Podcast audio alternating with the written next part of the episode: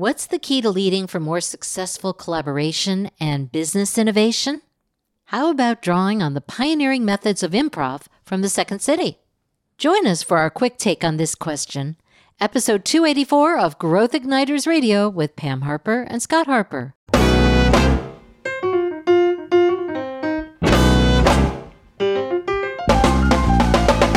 This episode is brought to you by Business Advancement Incorporated, enabling successful leaders and companies to accelerate to their next level of success. On the web at businessadvance.com.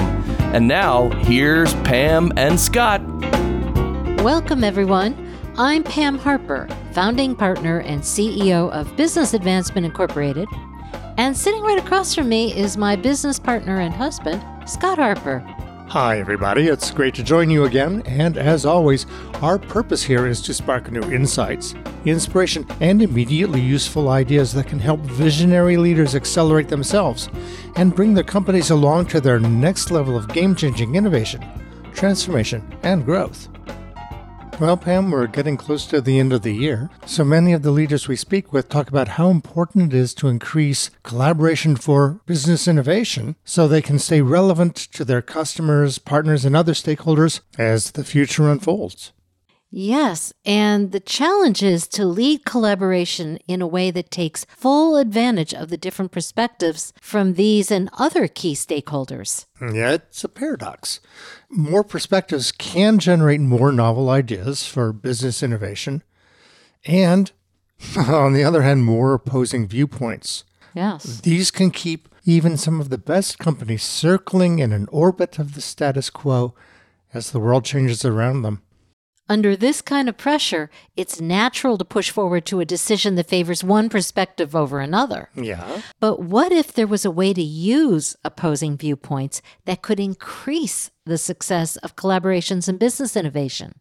That's where I've seen the yes and approach of improv make a real difference. Oh, yeah, that's true. Many years ago, I was at a leadership conference where the Second City Works troupe presented a main stage session on the power of improv for co creation and collaboration. You remember. I do indeed.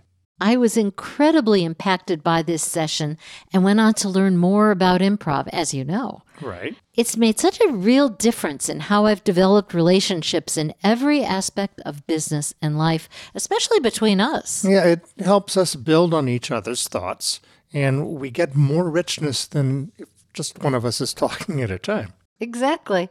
So, fast forward to 2015 and we become aware of the best selling book, Yes and Lessons from the Second City.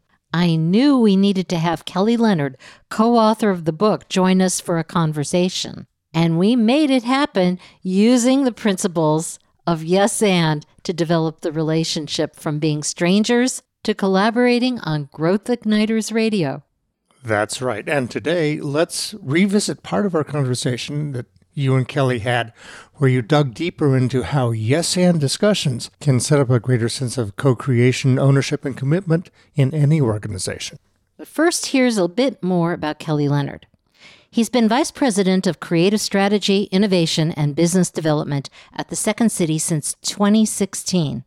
His focus has been on leading the company's efforts to apply the principles and practices of improvisation to help organizations and individuals thrive in a complex and uncertain world. At the Second City, he's produced hundreds of original revues with talent such as Stephen Colbert, Tina Fey, Keegan Michael Key, Seth Meyers, and Amy Poehler. Wow, what a cast. Yes. He also co created and co directed a groundbreaking initiative with the University of Chicago that explores the intersection of behavioral science and improvisation. He's also a popular speaker, appearing at Aspen Ideas Festival, Chicago Ideas Week, and TEDx Broadway. And he hosts the Second City Works WGN podcast, Getting to Yes and. Now, you can read a lot more about Kelly Leonard and listen to Pam's entire conversation with him by going to growthignitersradio.com, selecting episode 284, and scrolling down to resources. And now let's listen to part of Pam's conversation with Kelly Leonard. Stay with us. So, what does it mean to say yes and? Yeah, yes and is sort of ground zero for all improvisation. And, and the idea there is we actually live in a no and no but culture. People love saying no, and, and no is really a tool for people who are acting out of fear uh, or want control. Conversely, saying yes is great, but it's not the only thing. What you have to do is you have to affirm and contribute. You have to say yes and if you want to create an innovative, creative culture. What is what would so, be an example of that, Kelly?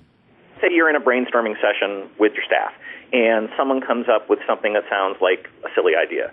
When you shoot down that idea immediately, no, that won't work. Nope, bad idea. You're not just shooting down the idea, you're shooting down the person.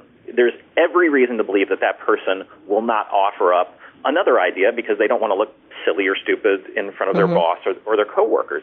But sure. the reality is, no great invention ever came out fully baked, and no great invention, for the most part, didn't sound incredibly stupid at some point you know, there's so many stories about how accidents turned into, you know, successes. I mean, the sure. iPod was trafficked around to tons of people before Apple picked up on it. No one thought that was a good idea. You know, I do tons of these talks to different business groups, and when we talk about yes and, invariably there's a guy in the back who raises his hand and says, yeah, yeah, yeah, if I yes and everything, I won't get any work done. And what we're not saying is that you yes and jumping off a bridge. What we're saying is that if you are involved in the act of making something out of nothing, right? And, and mm-hmm. think of that very broadly. Right. In the act of making okay. something out of nothing, you have to, if you want the most abundant amount of ideas, you have to at least yes and at the beginning. Give it 15 minutes. Just say it's 15 minutes. Mm-hmm. Just to yes and, and at that point, you're going to see more people contributing, more ideas are going to come up. And by the way, one of the things that you, you do when you yes and a lot is it makes it a lot easier and faster to say no because everyone hmm. feels hmm. that they've been heard. You see all these sort of ideas on a whiteboard and you can start killing off the ones that really don't work. And it's all fine. So egos are held in check. People are excited because they're at least being heard and you get to better ideas when you yes and. So, yes, in this case, really means yes, I've heard you, I accept your idea. That's and it. not and the, necessarily that I agree with the idea. Right, exactly. And then the and part is, and where else in our collaboration can this idea go? We, we have a phrase that, you know, we're, we're not looking for your idea, we're looking for the best idea. And mm-hmm. what that means is that a lot of invention, a lot of stuff that gets made, many hands contribute to it. We all know that. I mean, you know, n- you know, people don't do this stuff just, you know, rarely do they do it just uh, by themselves alone. So if a lot of people are involved in making something happen, you should have them all contribute at a certain level uh, together to make that happen. We're just saying that if you want to be an innovative business, you have to start with yes and. What you shouldn't do is go straight to no. So, this is a good foundation. And in the book, you talk about the difference between building an ensemble, which yeah. I understand is very important in improvisation, versus teams per se. I can understand a bit about how it would benefit the second city based on what you're saying, but how would it benefit other types of businesses? Well, in business, we ask a lot of our business teams, our business units, and yet we don't equip them with all the tools they need to be successful as a group of people working together. So in improvisation, there's all these rules about ensemble oriented behaviors. How do you get the most out of your group that's improvising on stage? It's all behavioral science essentially. So you can translate that to any sort of working environment. And one of the adages I love uh, that comes from our work is we've all heard the term, your team is only as good as its weakest member. And at Second City, we, mm-hmm. we changed that. Our, our saying is, your team or your ensemble is only as good as its ability to compensate for its weakest member. And the oh, distinction there is what you're not doing is putting the onus just on the weakest member, on the individual. You're putting the onus back on the team or the ensemble because at any given time, one of us is going to be the weakest member. No one person has all the answers. No one person is good at everything. You know, I'm going to be the weakest person at a certain point. And, you know, at that moment, when I'm the weakest person, what I really want is the power of the group to take me forward rather than be ostracized. But the reverse happens so often in business that when someone's not good at something, they are shunned. And that's just psychologically dumb. it's not good. Yeah. It doesn't build stronger, more resilient business people at all. So ensemble behaviors, and we talk a lot about it in, in the book, are things sometimes that are just as, as simple as showing up on time and the importance of showing up on time and what that means with regard to respecting the time of the rest of the group. And then it Mm-hmm. gets, you know, granular and, and deep into other kinds of ensemble behaviors. But, you know, we are, are huge believers in the power of the ensemble. One other thing, Kelly, is you talk in the book about the power of co creation, which Yeah. uh, Scott and I have championed in our own work. Can you tell us about how the Second City co creates with its audience and the parallel that goes with, say, applying it to any other kind of company? Sure. Well, you asked earlier why we wrote the book, and one of the reasons that I didn't mention at the time was you wake up one day and you realize that your business essentially is, is the way the world works now. So, what does Second City do? We create short form content interactively. That's what we do. And we're like, oh, that's YouTube. You know, that's Google. That's everything now. So, when we create our shows at Second City through improvisation, we are asking the audience for suggestions, but then we're also using their real time response to gauge whether things are working or not. And we re improvise scenes a, a number of times to get the material right, and it's all based on the rhythms and the response that the audience is giving us. So, you know, living in the world today, so many brands are realizing that no matter what thing they make or what their business is, that they are in conversation with their audience, maybe through marketing, but maybe through developing the very product that, that they use. So when you look at what Second City has done over the years, we've created a model for co-creation. We've created a model for being in conversation with our audience as a way to develop our content, but also spread the word of our content.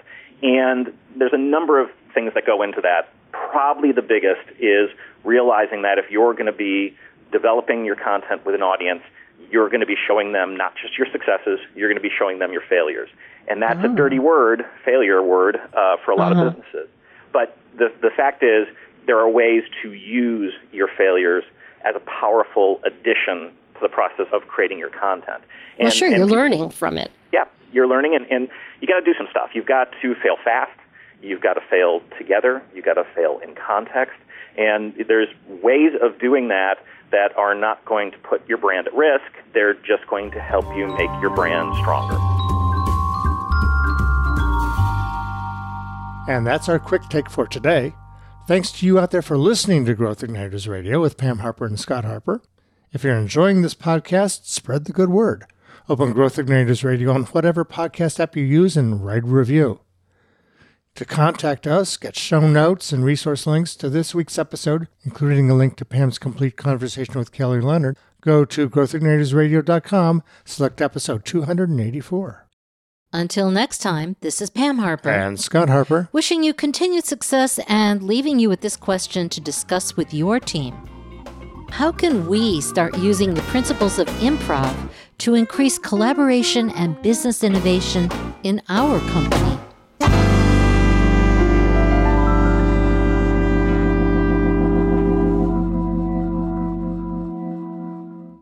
Growth Igniters and Growth Igniters Radio with Pam Harper and Scott Harper are registered service marks of Business Advancement Incorporated. All Growth Igniters Radio episodes are copyrighted productions of Business Advancement Incorporated, intended for the private use of our audience.